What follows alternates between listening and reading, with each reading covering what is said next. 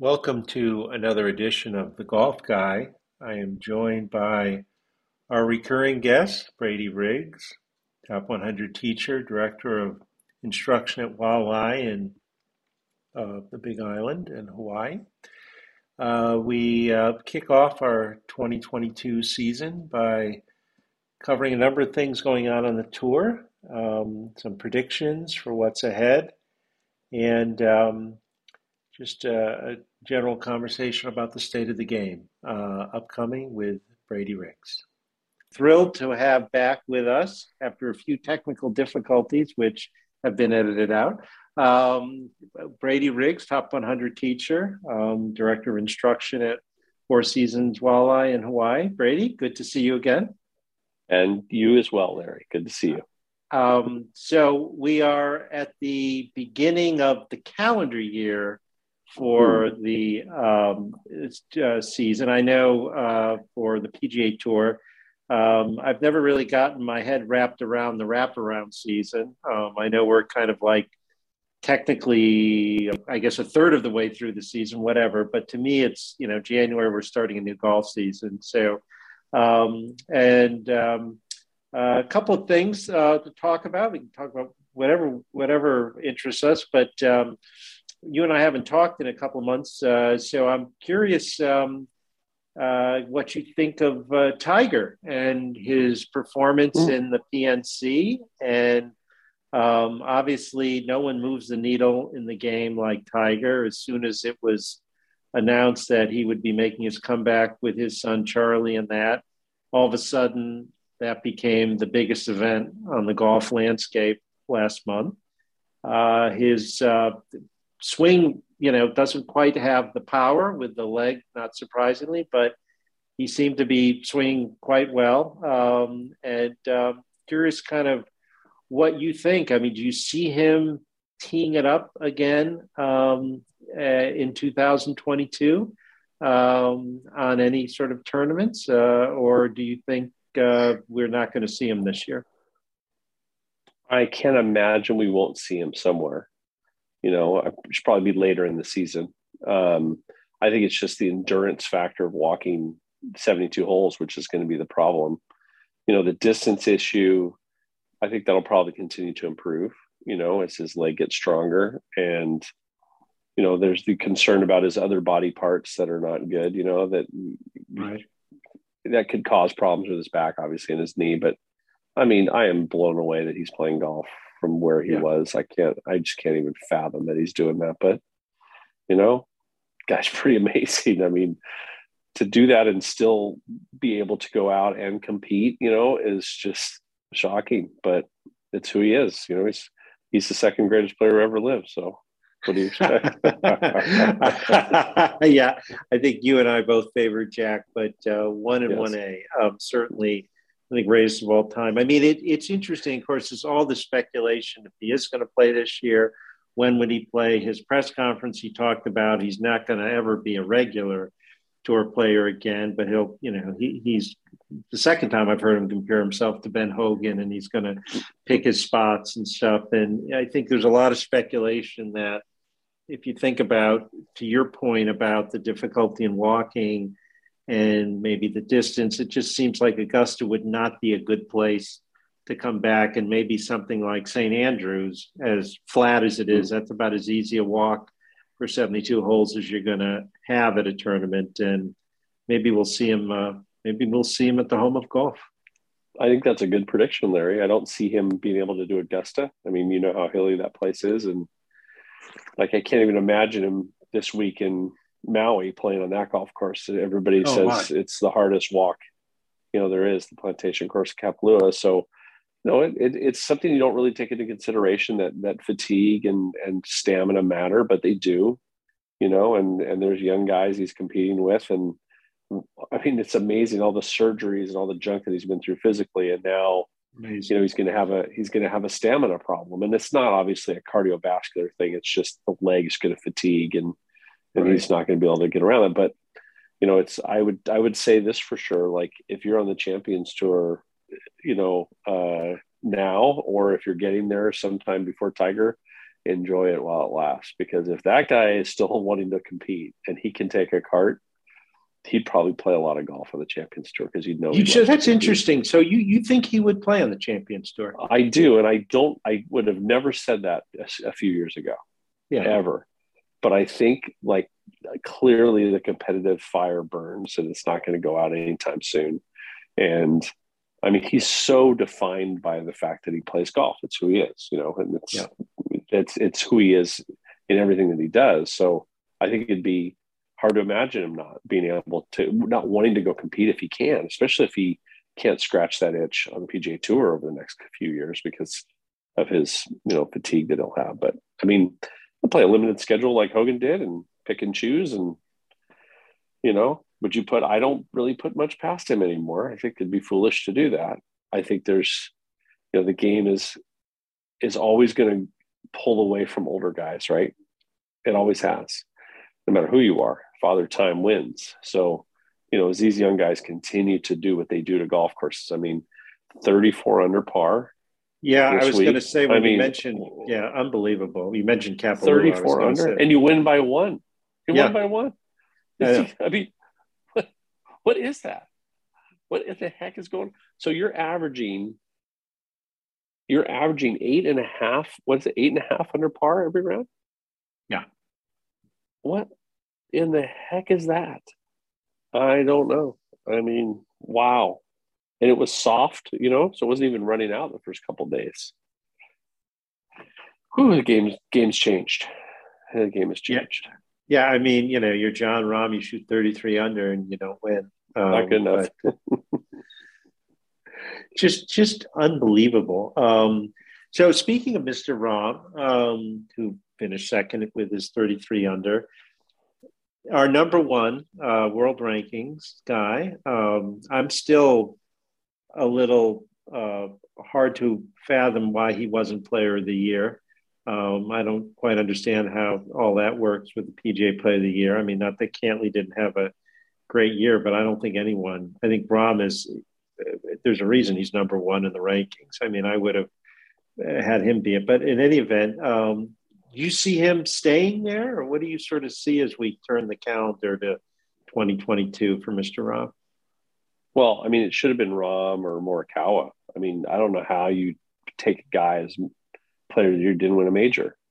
Right. I mean, you can call the FedEx Cup whatever you want to call it. It's a money grab. It's people don't care who wins it. They just the people that win it care. That's like a, the way to look at it, right? The people that win it care because it's a lot of money, but nobody cares who wins it, right? Because it doesn't matter, right? So I, I mean, the majors are still what defines the sport. So if you're not winning one of those, I don't know how you win Player of the Year.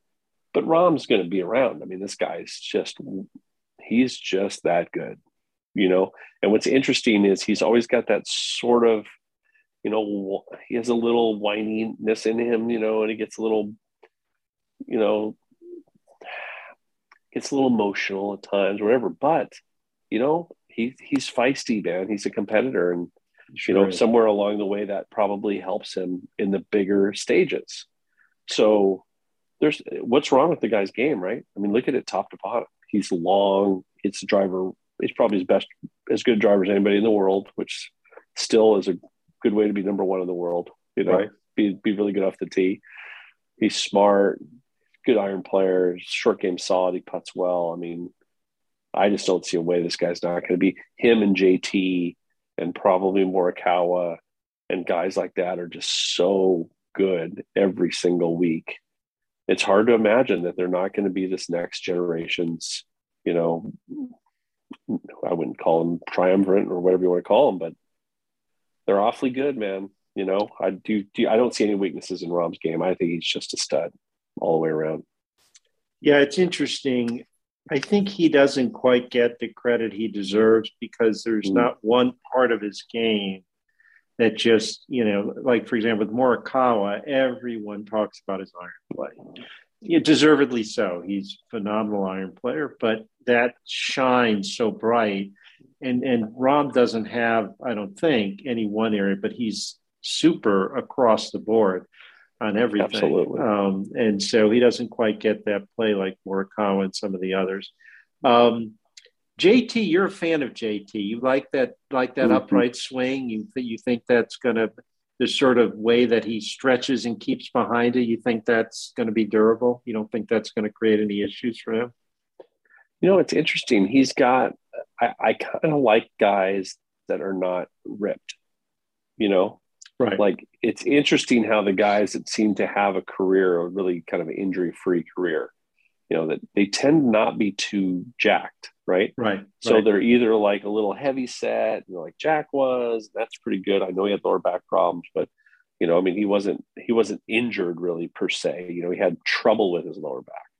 But like Tiger and Duval, when he got ripped, he got hurt, and I know somewhere along the way, JT's that's JT's body. You know, that's his natural body, and he's his arms are high because he's not a huge human being, and and he needs to create speed, and he gets them up in the air for leverage and I know it's not supposed to be like the new thing, but uh, it's worked pretty much on every generation. There's some guy with his hands way up in the air who wins a lot of golf tournaments, you know, and those guys tend to last. You know, whether that's Watson or or whoever it is. I mean, you see guys, Hale Irwin, that have longer swings that that are freer with it. They're they're just naturally in their physical state. They tend to be able to play a long time and JT's not doing anything through the ball that would make me concerned about his his knees. I mean, he jumps, but his toe is pointing in the direction it should when his when his leg is straightening. So he he rotates his front foot around, and that's safe for his knee that way. And whenever he's doing biomechanically is safe. So I think he's going to be. I think I think JT is going to be. If he's not the greatest player of this generation at the end of it, I would be pretty surprised worry about his putting a little bit. Sometimes his putting is um, he's hot and cold. I'll tell right. you what. I mean, uh, could he have picked a better person to get on the bag? I mean, oh, I know. Yeah, that's got to be worth something, right? I, I totally agree. I think that has not gotten enough play. I think that's a huge plus for him. I do too. I think it could be worth could be worth a shot or two in a major somewhere. Just the fact Absolutely. that he's got Bones on the bag. Absolutely. I, I I'm surprised that you know people aren't really looking at that as, and, and not that his guy before was it Jimmy was it Jimmy Johnson Johnson or somebody was so yeah I'm trying to remember his name something like that yeah he he was good they had a great relationship obviously but I mean Bones is Bones Bones is great you know he's been around a long time he knows every golf course like the back of his hand I mean I would I would definitely like to have Bones caddying for somebody I cared about you know for he's sure. pretty good at it so for JT sure. I think I think Hovland's, you know, Hovland's a great player. Hovland's amazing. He's so consistent for somebody who's hit it, hits it that hard. Yeah. You know, he's always around the lead and you know, obviously Collin's great and, and all that. And it's hard to pick one person out of this group. Xander's awesome. But, you know, JT has some, he has that just nasty competitor spirit. You saw at the Ryder Cup. For sure. You know, like he, he loves it. He's not just out there like, I don't see Cantlay loving it like that outwardly. No. At least I mean, maybe he doesn't right. turn. But but boy, JT is wearing it on his sleeve, man. He just he just absolutely would rather be nowhere else on earth than going out there and competing. And I don't know, there's something to be said for that. I think in the long run. Yeah, no, I I agree. Where do you think uh, Mr. Spieth is these days? So I mean, he hmm. made an awfully big jump up. I don't. He was I, I, don't know exactly what he was a year ago, but he's up to, I think, 14 or so, which is got to be 40 to 50 slots higher than he hmm. was a year ago. Um, uh, do you see him getting back into the mix of top five in the world, or what do you think? I don't know. I mean, he's made a remarkable improvement, you know, and I think we've talked about it before. I thought everybody wanted him to fire Cameron, and he didn't, and I think that was a wise choice. I think they stuck it out, and there's something to be said for being with somebody that was there and knows you that well. Um, a lot of people that change instructors um, can go south. yeah, they most certainly can. About. So you know, I think that that can happen, and I, I think you know, look, some players are so talented, like you know, whether it's Danielle or you know Kang, who I obviously know pretty well, like it doesn't really matter who's coaching Danielle. She's going to go do great. You know, she's a great player. But if she gets with the right person, can make a huge difference, right? I mean, her and Butch are doing great with things together. So, but I think, you know, I think Spieth's game, he's always been a little shaky with the driver. You know, it's never been the best club in his bag. He's one of those guys that the closer to the hole he gets, the the more devastating he becomes. Yeah, agree.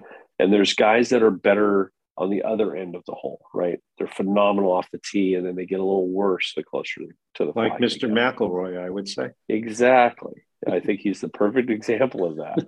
and so, either side of those, you see guys that can get hot when that part of their bag isn't that's sometimes letting them down is working really well. You know, then they can really get going and win some tournaments. But the guys like Rahm, that just you just kind of try and find a spot in there. Like where could where's some weakness in there? I do not see it in that guy. Yeah, I don't. Either. You know, I just don't see it in JT. Like, yeah, he gets a little streaky with his putter, but like I said, he's got Bones. I think it's going to help him this year, and I think the fact that he's he's a guy that reads greens, you know, and isn't in books and, and look at it, that's probably going to help him. He's got a he's got probably the best one of the best green readers who's ever lived, doing it as well, and I don't know.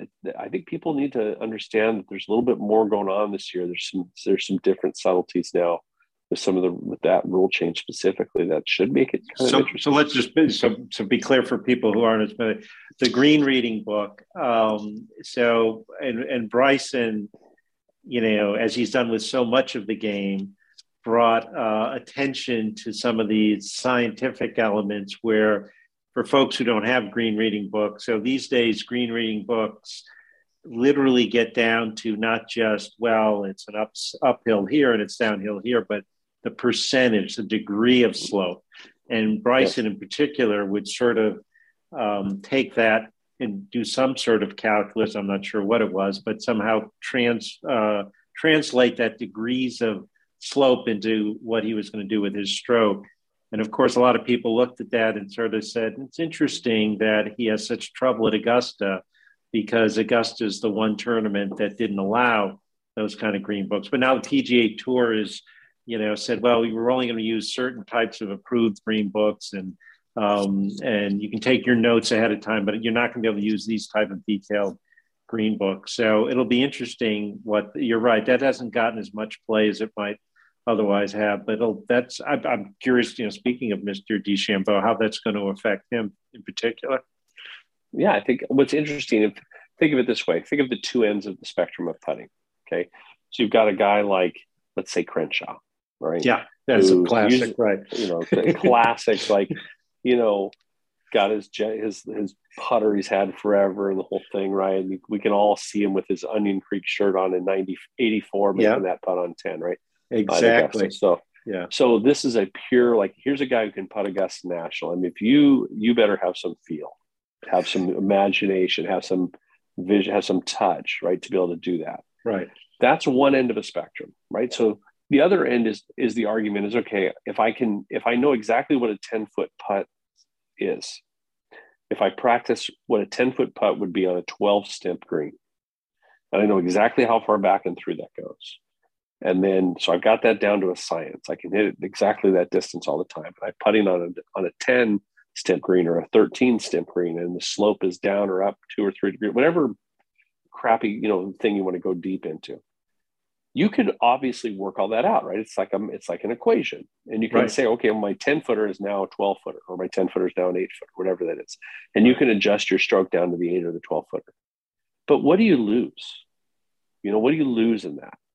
You know, you lose the feel, you lose the imagination, the creativity, the artistry of being a great putter. And if you listen to any great putter talk, they'll talk about that, right? It's it's Absolutely. art. So whether that's Brad Faxon or you know Loren Roberts or or Tiger or whoever it is, they weren't they weren't diving into the math side of putting. They were diving into the feel side of putting, like Crenshaw did. So right. there's there's a price you pay, you know, one way or the other. I would think.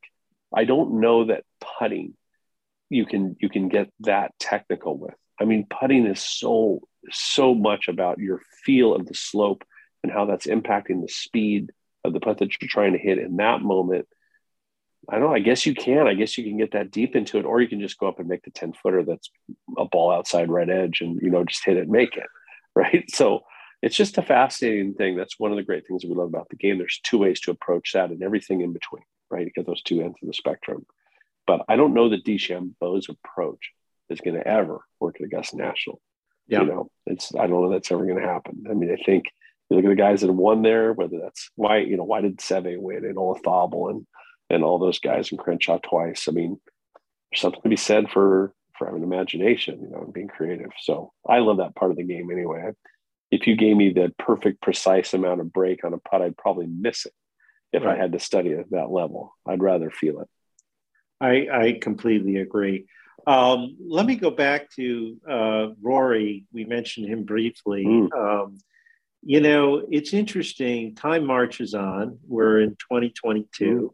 Mm. Um, you think back to, you know, certainly when he came on the scene and congressional um, and just kind of blew away that field. And then, you know, at the PGA uh, back then, that was at the Ocean Course, kind of blew away that field. And then he goes a couple years, and then it was, I think, 2014 when he won the PGA and the British. Um, that's eight years ago. Um, you know, what would you have, uh, well, I guess seven and a half, but what would you have sort of given as odds that, you know, he finishes that year winning the last two majors? Um, he is, I'm, I'm forgetting what his age, I mean, must have been his mid 20s, and I'm forgetting how old he is now, but he, what would you have said, you know, seven and a half years are going to go by and he's not going to win another major? And let me ask you this do you think he is going to win another major? Mm. I never would have thought that. I never it's would amazing. have thought that. Yeah, especially amazing. without a major injury. You know, right? Oh, for like sure. Got, yeah, if it, I did, like right, I totally agree. If you get hurt, that's a different ball game. Yeah, but, but he yeah. didn't get hurt. No, that's not at all. Like he's not. He's healthy. He's probably in better shape now than he was then, theoretically. You know, so I don't. I just can't believe that's happened. But you know, golf was easy when he was winning majors. You know, you know, it's it's like all of us when we're playing well. It's easy you don't have to think about it. How I'm never going to miss another shot. It's the greatest thing ever. You know, all the putts are going in, and you know that ball was on the edge of the bunker off the tee, and it saved the fairway, and it's just easy. And then all of a sudden, it's not so easy. You know, and then you go looking for love in all the wrong places, and next thing you know, you're seven and a half years down the road, and you haven't won another major, and it's 30 majors later which is just a shocking number. Isn't that shocking that to think at 30 exactly? Yeah, yeah it's a, like it's a long time without winning a major when you're that good. And that's when you go back and you look at the career of Nicklaus. and you look at the career of Tiger, and you just never see that, you know. I mean, you don't see that big span of time where they weren't winning major championships. Obviously, Tiger's had major injuries and whatnot, and Jack had from 80 to 86, you know, a little bit of a a hiatus there, right? But he was getting older. He was, he was getting older. He was in his 40s. Yeah, 40 to 46. Yeah. It's bound to happen, right? I mean, the 82, some dude chipped in on him at Pebble Beach and took one from him there. But like, I, I think it's not surprising to see, you know, it's not surprising to see anybody struggle, right? But like Rory was supposed to kind of in our minds, he was that next guy that was going to, you know, threaten to win double digit major championships because of his start but I'm sure Morikawa will experience a similar situation at some point where golf gets hard again.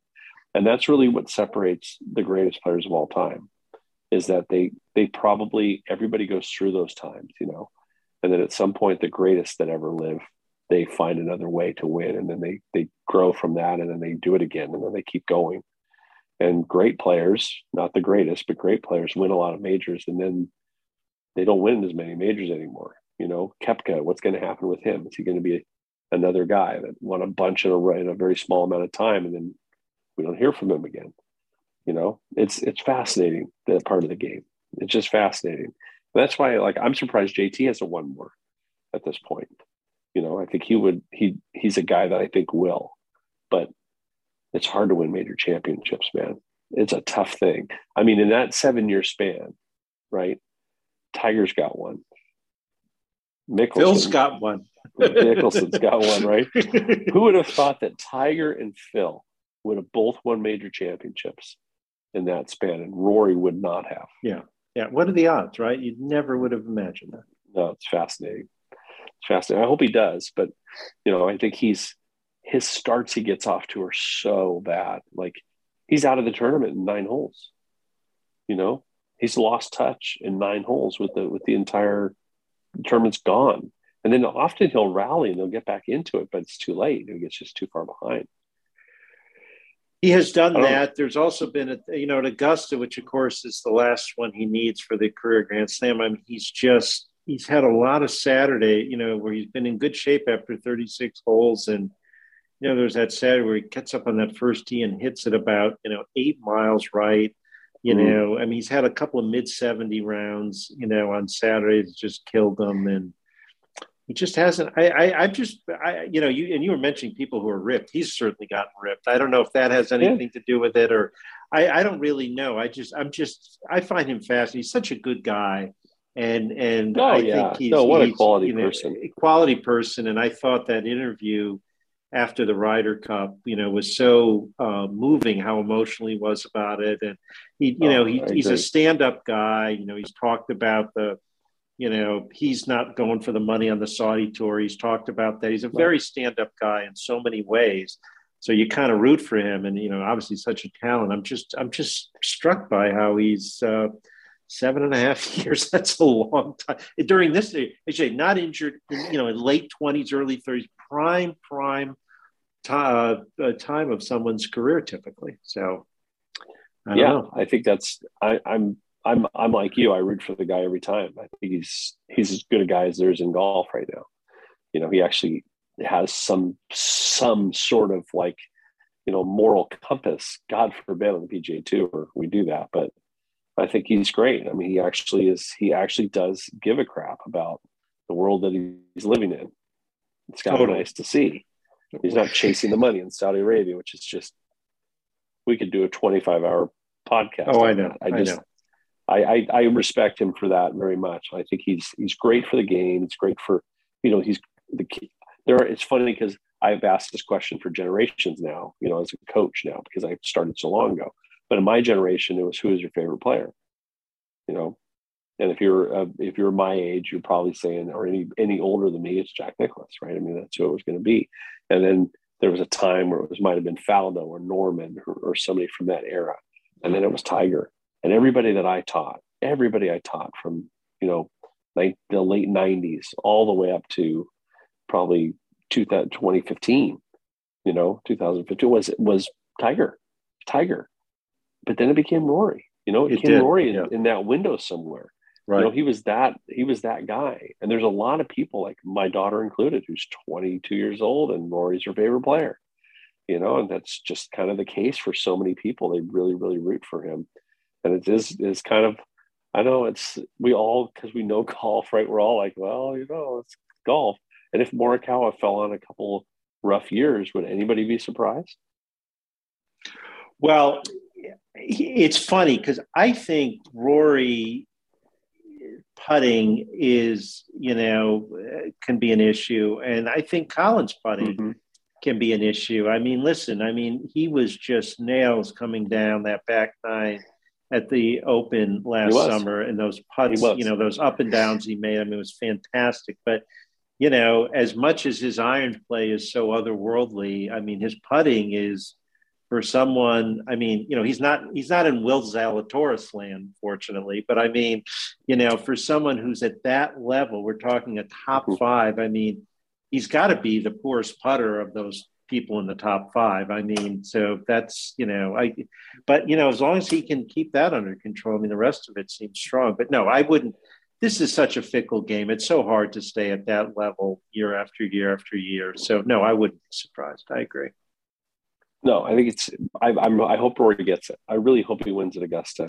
I, I think it'd be. It'd be. It'd be nice to see that. yeah. No, I, I, I. agree. Let me turn. You mentioned Maddie. Uh, you know your your uber talented daughter, who's you know aspiring for the LPGA tour. Some LPGA uh, news uh, as of late. Mm. Mm. Mike Whan, who you know former LPGA commissioner, uh, took over the executive director job at the USGA. Um, kind of was named, I think, probably last February, March. Took it over in June. He's, he's sort of now, you know, got his six months under his belt, and um, you know, huge increase in the purse for the U.S. Women's right. Open, which was great to see. Um, and awesome. uh, I think that's fantastic. What I think, five point five to ten. It's supposed to go up to twelve the year after great to see. It's got to be a good thing for women's golf to have someone like that running the USGA and mindful of that stuff, don't you think? I think it's great. I mean, I think yeah, they had to sell a sponsorship to it, and it makes you wonder what the men's side would be, right? What would that right? No, that's cost? that's true. That's true. But at this point, you know, as a fan of the women's game, um, hooray! You know, hooray! Like finally getting some of the recognition they deserve. And man, if if they don't take advantage of this time, you know, there's like these windows in the sport where you have just the right mix of star power, and they right. got it right now. They have they sure it. do. I mean, they've got the Kordas who are. I mean, Nellie's just a I mean, what do you, that that swing? I mean, you and I have emailed oh, a little bit about that. I mean, it's just. I mean, honestly, I look at that swing. I mean, people always used to say. I mean, Ben Hogan famously said, you know, Mickey Wright had the greatest swing he ever saw, mm-hmm. um, which is saying something, right, coming from that source of Mr. Hogan. But uh, you know, I mean, you look at Nellie Korda's swing, just phenomenal, right? I just just great, and she's really hitting her stride. I mean, they're a, they're a pretty impressive family. I mean, I don't I don't like the dad very much from a from an experience I had. I, know, I know you have personal amateur. experience, right? But I would just say that um, I would say that it's it's it's it's mind boggling. Like last year when they had they had both Kordas and Danielle in the final round of I think one of the tournaments, and and they were showing Mardy Fish or some some celebrity hack because they were oh, playing some. Yeah. It was it was absolutely ridiculous, ridiculous. Yeah. And so they have this incredible product right now. They've got this weird moment in time, right, and where they've got this perfect mix of Danielle Kang and the Kordas and Lexi's sort of decent, you know, and hanging around. And then we got all these Norwegians that are so good. You know, they're fabulous players. And then the Korean and contingent that is just mind-boggling good from Minjee Lee to to to you know Kim. She hit 63 greens. 63 greens. I've got from glad Jin Young Ko. Jin yeah. Young Ko. How what the hell is that? What is I can't even fathom hitting. I, I mean, That's, is that ever? She was nine. Know. Yeah, who it's like the most it? incredible ball striking thing I've ever. And she was hurt. Right. She was hurt. She had an injury right. She couldn't hit a ball. She goes out and hit 63 greens in a row. In a row. In a row. In a row. You'd think you'd miss a club or something at one point. Oh, I missed club. Didn't get the wind right. no, I'm just going to hit 63 straight greens. I mean, this is, and that's the kind of the neat thing too. I think people forever have been so well. You know, there's no Americans involved. Yeah, so what? I mean, the golf is at an incredibly high level on the women's tour. You, we saw it this year in Q School when when Maddie and I were down there, and and and the fact that there are great players from every continent right now, you know, and they're all interesting and they all bring something to the table.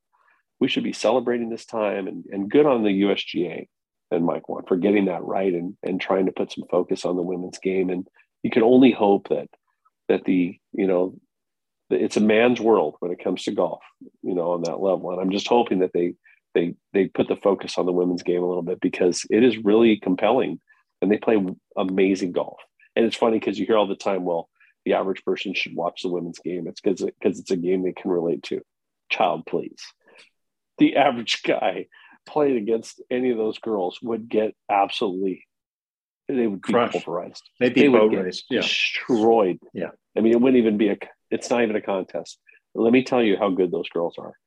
They're better ball strikers, top to bottom, than the men's tour. I'm telling you right now, they hit the ball better. They have to. They don't hit it as far. They can't just jack it down there somewhere, find it, and wedge it up out of the rough. They're they're more consistent play, ball striking. They, they hit it straighter. Their contact is better, and they have more control. Uh, that's just a fact of the matter. I've watched them and played with a lot of them over the years, and they are just wonderful, wonderful players. So good on the USGA. May it not be the last time that we see something positive go that way. I, I, I, I, couldn't agree more. Speaking of our friends at the USGA, um, oh. you know, kudos. Uh, I, I know that's always a favorite topic of yours. Kudos to you know about the women's game. Uh, but the thing that has been sitting there, um, you know, and I think it's going to be going on two years now since the distance report came out, is mm. distance. I mean, and and uh, it's not an easy issue, but gosh, I got to think. You know, you know, Mike has been there now six plus months. I mean, you would think if they're going to address it, they'd start addressing it. Um, you know, after we just got through with 34 under at uh, the plantation course. Um, but um, what do you think about that? I mean, do you sort of see? I, I mean, personally, I, I, I don't know where I am on it. I, I the, this notion people use the word bifurcation as if it's some evil. You know, it mm-hmm. personally doesn't bother me. Um, you know, I kind of look at other sports like you know Mike Trout would probably kill someone if he had an aluminum bat in his hand. And, you know, no one seems to sort of get all hot and bothered by, you know, not having aluminum bats at the majors, whereas they have it all the way up through college and everything. Mm-hmm. Um, so I, it would bifurcation, I don't think would bother me. But I mean, do you sort of see the need to do something with the equipment here or, or what, or do you think it just let it ride? I mean, in the men's game, like who's who's everybody's favorite players, right? I mean, they're all the guys that hit the longest. Nobody right. wants to watch Charles Howell III and Brian Gay, and uh, you know those guys go try and win the U.S. Open. It's just not interesting. People want to see the star power, and star power is power. You know, so that's what people want. I think the only chance they would have would be I mean, they put this ridiculous driver length thing in, which is so stupid. Like, yeah, give me a break. I mean, it's not going to do anything. It's the ball. It's the right. ball. You know, you're going to have to have a tour ball.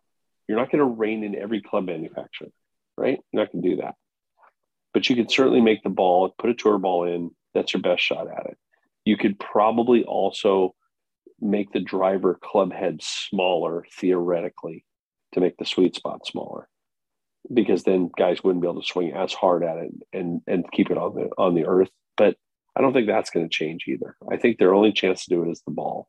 Yeah. And if there's just not the will for it it's like you know i mean should everybody get vaccinated? Of course they should. Of course they should. Should everybody wear a mask inside? Absolutely it'd be great. We'd probably be out of the pandemic. Should we try and send the pan- the vaccine to all the underdeveloped countries in the world? Hell yeah. We'd minimize the amount of mutations. We get over it quicker. But you have to have a collective will. You know we don't have it for that and we sure as heck don't have it in the men's game on the pga tour to to reduce the how far the ball goes. There's no collective will whatsoever. You know so they want to make it about skill so they'll take away the green reading book and that's great and these little teeny things and we'll cry about it all the way down and eventually we'll just run out of golf course you know because we won't be able to have it we won't be able to play certain courses anymore. We all know that, you know, it's just a fact of the matter. But it'll be a, it'll be a slow ride down the hill. It really will be. Although I will say one more thing. They they, they had an interesting stat on the longest drivers in the PGA Tour. I don't know if you saw that the other day. I don't know. And they went back a few years. They went all the way back to Hank Kuehne. And Hank Kuehne was oh, only Hank two Kuehne. yards shorter. He was two yards shorter than than uh, DeChambeau last year. One of the two years that he led the drive. Is that right? Yeah. Isn't that fascinating? Shows you how long Hank Kuehne was. It was some different equipment. he was, he, he was, was, a, freak beast, show. Though. He just he was a freak. But it's, it's kind of interesting, right? Like it shows. I mean, it has, so it hasn't really gotten that much longer. Not on the very, very top end. No, but, the median, but the median has gone up, Absolutely. right? Exactly. That's the deal. That's, well, that's why I think so I texted you. I mean, when Jordan, I saw Jordan was 309. I mm-hmm. mean, mm-hmm. you know, that's amazing. Um, you know, so you've you've got this, you know, the media. I mean, now it's like you mentioned Brian Gay. I mean, if you're not carrying at 280, um, you know, you're kind of like out of luck. I mean, it's well, I mean, I, I, couldn't compete out there. I mean, I couldn't even make it. There's no way on earth I could even have a. I don't know if I break 80 on the length of those golf courses. I hit a good drive now. If I hit it really, really good in the air, it goes maybe 275. Like I'd really have to get into one. I'm 53 years old. I didn't hit it even close to that far when I was 17 years old or 18 years old, right? Or 20 years old. Right. The equipment's just way better. I mean, I'm, I'm half the physical person I was with the hmm. number of injuries, and I'm I clearly have some more water under my bridge, but the equipment's just so much better. The ball goes further. You know, it's just the way that it is. So, but the difference, I think, what you just said is true. The average guy hits it way further now. So the the opportunities for guys that aren't long are not there and, and I had a kid just get back today from the Stanford golf camp. A, a kid from from Brentwood, actually, wonderful kid, great family. But the coach was telling him very simply: you better have some speed, or you're not going to get in to one of the power conferences in one of the best schools in the country and go play college golf. Really? kill it. If you don't kill it, you, there's not a lot of spots now for guys that are hitting 285 and can putt real well. That just isn't a thing. So 285 is short. 280, 285 in, the, in that age group, very short because those kids now are coming into college and they are jacking it. You know, they're so deep. And the kids in college are the longest hitters in the game, pretty much, because there there's some wild ones, but man, they kill it. You know, and then Korn Ferry, they're deeper than the guys in the PGA Tour.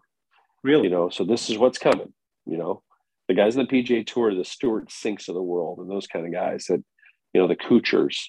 You know, I watched him play four holes at Hualalai last week. He came out and he did some stuff, but I mean, he's very consistent, really good player, has a great short game, blah blah blah. But he doesn't hit at 330. You know, but those guys are still out on tour. There's a whole bunch of guys in their 40s, late 30s and 40s that can't move at 330, 325. So that brings that average down. You know, but all those young guys that are coming up, they're all super deep.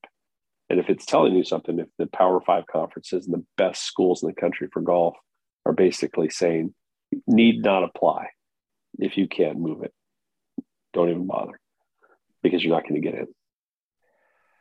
What happens to our classic courses, right? I mean, they're played by old guys like you and me, Larry, and we'll appreciate them very much.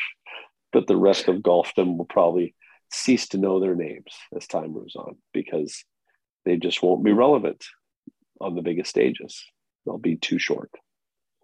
There's nothing you can do about it. I'm surprised they haven't extended 13 at Augusta yet. When they have the room. Well, they're going to. I think it's pretty clear. I mean, they bought the property.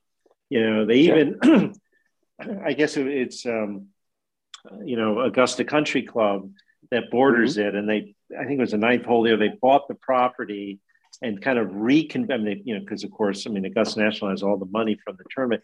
They reconfigured the hole for them. So they've got it all set up to do. Um, they just haven't done it yet, but you know that's going to happen for sure. It's going to happen. I mean, I'm surprised they didn't do it this year, but I mean, if DeChambeau or somebody, I mean, they, they can do a couple things. They can grow the trees in closer to the tee box right off the right, get them higher there so that guys can't j- take it over the top of that quarter as easily. Then they could have to hit some big sweeping draw around it, which this is difficult to do with the equipment now. It's hard to do that. It's hard to get a ball to curve a ton with the driver. Right. You know, so there's there's that issue. But I think you know if if enough guys can hit driver over everything and have wedge to that green, then you better back it up because it's lost its you know it's lost its identity. It, it really has. And then I mean it should be that length gives you an advantage when it's straighter. Right. But it should also be that length doesn't give you an advantage when it isn't. Or they could come out with the Augusta National Tournament ball they could do that. They could do that. That that would be. It would take an Augusta probably to do it. It's usually yeah. I I, I, I I I kind of like I, you know, and I don't. Not that I know any of those folks. I have no idea what they're thinking. But I mean, you know, if you were going to sort of have some one tournament, one organization, you know, short of the whole tour, come out with a new ball, the tournament ball, if Augusta did that, it would be interesting to see what the impact would be because you could see. I mean, they're a leader, right? If they did that, mm-hmm. you could see them doing that. Um, but who knows? The other thing I would love to see Augusta do, frankly, is get rid of the rough. I mean, you know, I think it made it easier putting in the rough because that all these balls would just keep running into the trees, and the rough right. tends to stop them. So, I mean, I you know uh, well, the I, only uh, the trade off is the lack of speed, uh, spin control, right, coming out of there. But I don't think a guy anymore in this at, at this level, not at this level. Of, no, the amount of speed they have, it's just. And and we're not talking about. I mean, it's it's actually, if it was really heavy rough, perhaps. But right. I mean, it's sort of like it's enough rough to stop the ball from running into mm-hmm. the pine straw and the trees, but it's not enough with their angle of attack and speed right to really alter their ability to hit the green. So I think it ends up helping them. But um, well, I mean, it's funny because that that's where technology is getting kind of interesting with some. Like I like to screw around in Hawaii on TrackMan with my wedges. Like um, if I can hit my 58 degree from 50 yards at a 30 degree launch angle with 8,500 RPMs, that shot's dirty. That's a low flighted one bounce checker, you know, and it's in that parameter, which is, you know, 8,500 spin, 30 degree launch at 50 or 60 yards. Now we got a ball that's coming out. Just, it's just like you can hear it almost sizzling by you. It's yeah. got all kinds of junk on it. And so there's, it's fun seeing the technology on that end of the game because everybody thinks of the technology and it's okay. How, what's the smash factor on the driver and how what's the ball speed, the launch angle, the spin rate, all that stuff. But you know, it's being used a lot around the greens. You know, guys That's are optimizing their control on learning how to create more spin and changing launch angles because there's a there's a you know it's a it basically skids up the face when it's shallow it'll run up the face a little bit and then it'll grab Right. So it's a skid and a grab. That's what a low one bounce checker is. You know, you can't come down on a steep angle attack and do that. You've got to come in shallow to, to create that. A, lot of times you won't even see a divot on that shot, even from 50 yards. You'd see just a total pick off of it. But as it's as it's coming in shallow, it's running up the face a little bit, and then the face is grabbing it and shooting it out lower, which brings that launch angle down. I mean, a 58 degree, and I can launch it at 30 degrees. Think about that. Right, right, exactly. It's half. And I'm not hitting, degree. and I'm not hitting down on it. You know, I'm not. I'm not ten down. I'm, You're not delofting the club. You're just, you know. No, it's just the gra- the grooves are grabbing the, the, the ball properly, and that sh- it basically shoots it out, which makes it come out with a lot of spin on it and low. You know, so the, it's fascinating messing around with technology on that end, and it, it makes you wonder too, like from the ball standpoint you know, think about these balls now. They not just go really far, you know, but like Titleist makes balls people don't even know exist, like left dots and and dashes. Yeah, I've, I've seen it with the dashes and the dots. Right, that's special. Right, so that that's completely different spins. You know, like for a guy that's at, you know, swinging at 129 miles an hour or 28 miles an hour, and it's it's you know they need to spin the ball. They, their spin is so excessive that the standard Titleist just won't do you know, 20% of the field is playing with a ball from Titleist that is not their standard Pro V1 or Pro V1X. It's it's different, you know, and so that ball spins less. They're getting even more control because they can change the ball on that level, even for a guy like that. So the technology is running ahead of the legislation of it. And so the control for players enables them to go out and shoot 34 under par because they got this incredible length they're so talented. The coaching is better than it ever has been. The mental game stuff is phenomenal. Guys are way better mentally. And then their ability to control the ball around the greens is just staggeringly good. And it's all from better technique, but also some technology in there as well. And where, where we really truly understand why the ball does what it does. Right. Because, like, if somebody was going to ask this is an old joke, right? How do you hit that one bounce checker? How do you do that? And you know our reply always was well i could tell you but then i'd have to kill you. You know it's a secret. And it really was i don't know but i can do it. You know you don't really know why it does that. It just does that. Well now we know. You know and that's one of the things about technologies that's so cool is we kind of know and then we know how to teach it better too. Right. Kind of fun. Right. but i think it's getting away.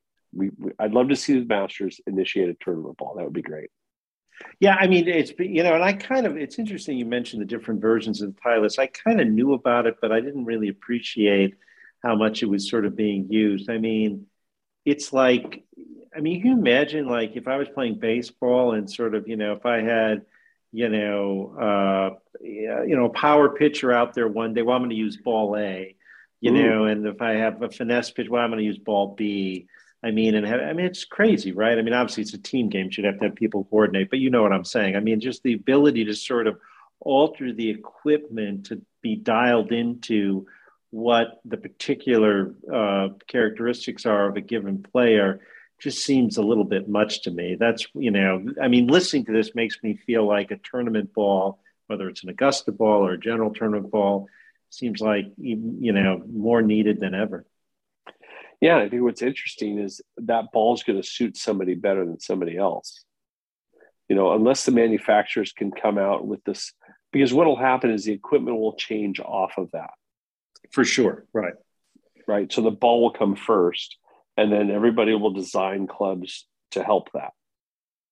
there it's just it's going to be very hard not to rein not to guys are going to find a way and that's the problem they're so much more fit than they were before generally speaking we have bigger stronger athletes come into the game and you know their techniques are great we understand ground reaction force i mean when i was a kid i'm sure you were too larry god forbid your left foot came off the ground and impacted no, the driver right no, right got to right. keep that heel down i remember my you know people i was working with holding my foot down on the ground right right I was jumping. You're you're on your toes. You can't hit it right totally totally You right. know. And now we teach guys get on your toes. You're you're, Yeah. you're standing flat footed when you hit the driver. What's your? I mean, problem? whoever heard? I mean, no one would use the term ground forces when you and I were. No, learning the we didn't know anything about that. I mean, you had to have your heel down. Had to have your heel down when you hit it. Couldn't have your heel up. I I was a little guy. I was trying to make the ball go further. I didn't know that I was doing that. I didn't even know my heel was off the ground, but I was taught to put it on the ground. Once I was doing something instinctively correct, well, now we know because of biomechanics and the fact that we know a lot more that that's really good. You should do that with the driver. You know, so now we have little people hitting the ball much further, like you know, because they're being taught correctly, hopefully, by some coaches. You know, but you see, like my daughter's five one and 107 pounds or something, and she hits her seven iron 155 yards. Unbelievable. No, it's You know? Unbelievable. And you sent me Jack's, or uh, was it Hogan's yardages you sent me this week? Yeah, did you see that? That was unbelievable. That Seven was yards. I mean, it makes you marvel at how good he was. Oh Like- my God! Yeah, I mean, you. I know you've watched that old um, Shell's Wonderful World of Golf with Snead and Hogan at Houston Country times. Club. I mean, just a clinic. I mean, you know, the way he would. I mean, he's hitting there. You know, I mean, Sam would say, "Oh, Sam crushed it." You know, maybe went 260, 270. Right. and Right. and you know but they're hitting these one irons and two irons into these holes and you know maneuvering it near the pins i mean just uh, the talent was off the charts Yeah, it makes you wonder what a guy today would do then, you know, and vice versa. You know, I mean, I'm sure great players would adapt always, but I think guys today don't really understand how hard golf was even 30 to 40 years ago. I mean, it was a completely different experience. I mean, uh, back in, in, in 1980, you know, mid 80s, right? The longest hitters in the world were hitting it, you know, 270, 275. I mean, that was long. It was super long back then, you know. And so you get a 460 yard par four, and it was like an eternity. You know, for sure Well, that was a that was a brutal hole back then. yeah, And yeah now and- guys are hitting driver wedge. well and the equipment look there's no question they're fitter they're better instructed everything you said but the equipment is such a big part of it i remember Totally. um, you know, uh, the, they had the BMW, one of the playoff tournaments at Cherry Hills. This is probably at least five, six years ago. Um, and of course, the first hole at Cherry Hills, right, is famous from the 1960 US Open for Palmer, you know, driving and after trying each day to drive it. You know, it, it, it's at altitude, I think it's 345 yards or something. And at altitude, you know, he could finally that last day, you know, when he shot the 65, he drove it anyhow, they sort of, I thought this was very cool. They had um, at the tee there during one of the practice rounds an old persimmon driver um, and to let people give it a go, you know, same kind of driver that Arnold used. Um, I'm not sure what they did with the ball, but in any event, you know, Rory gets up there, I remember in particular, and, you know, with present equipment five, six years ago, you know, takes a three wood and that's too much club. He hits it over the green um, takes the persimmon driver, couldn't get near the green.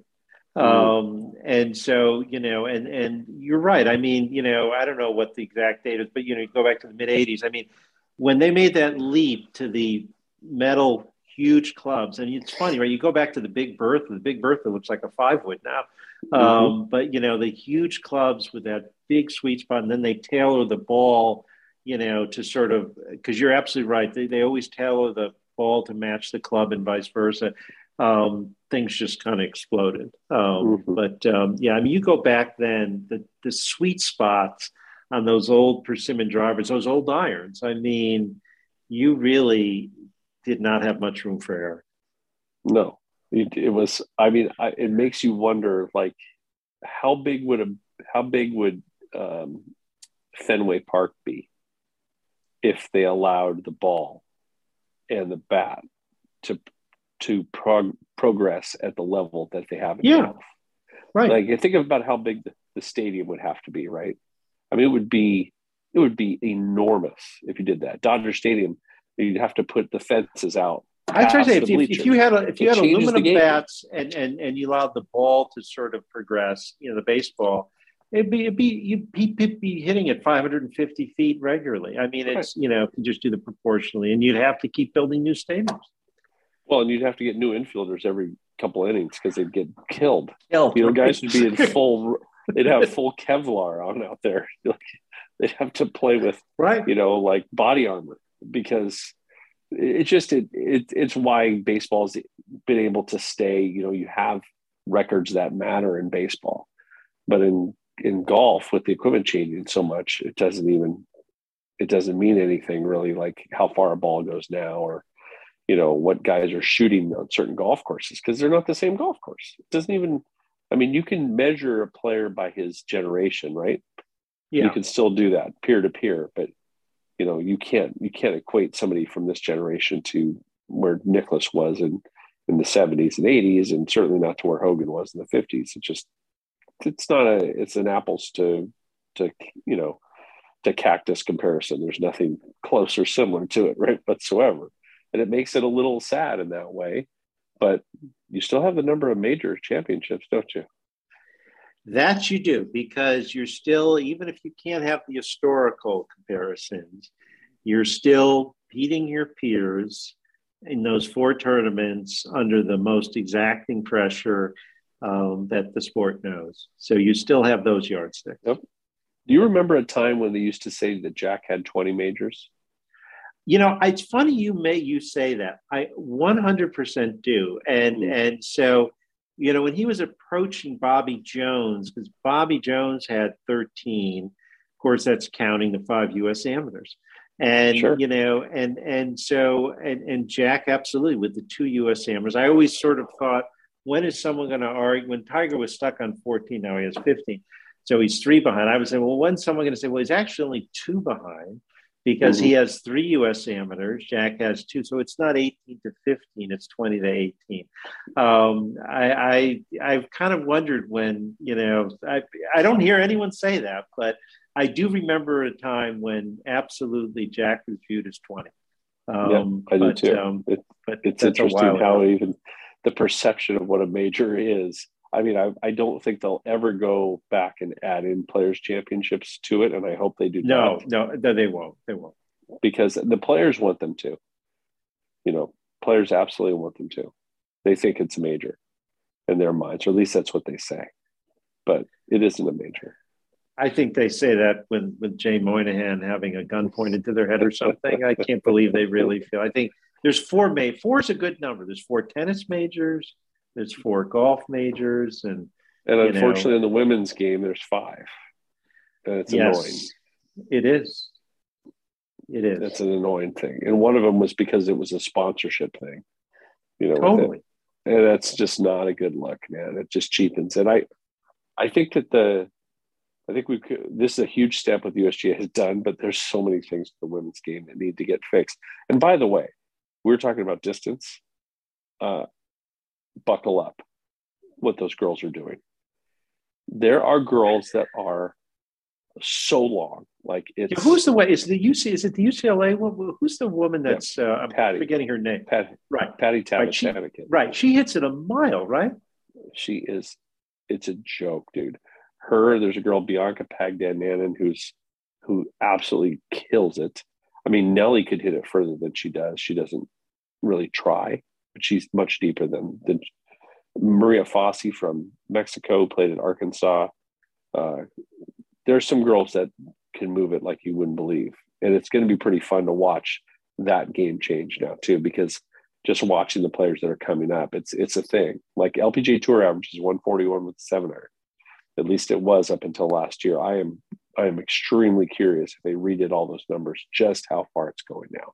It's gone Because up a lot. I'm sure. The guys' numbers go up. It's 173 or four, whatever it was last time I checked for a seven on PGA Tour. But that's going to continue to climb, no question about that. but the girls' game is going to be more exponential in its growth because there's some there's it's a whole new breed coming. They're they, they hit it far, and they have a big advantage. You know, it's just like every other thing with golf. Like the further you hit it, the closer you are to the green. Basically, golf's really simple. The closer you are to the hole, the closer you're going to get to the hole. It's just that simple. so not that if you, complicated. If you, yeah. if you have a one footer, you're probably going to go in the hole. If you have a three footer, you're going to go in 99% of the time. You're going to get to five feet, it's 80%, and on we go, right? If you're at 100 yards, proximity to the hole average is about 19 feet. Go to 200, it's 42 feet.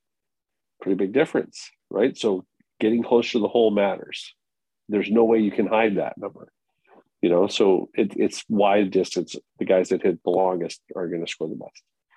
You know it would just be nice if some of the golf courses weren't rendered obsolete along the way.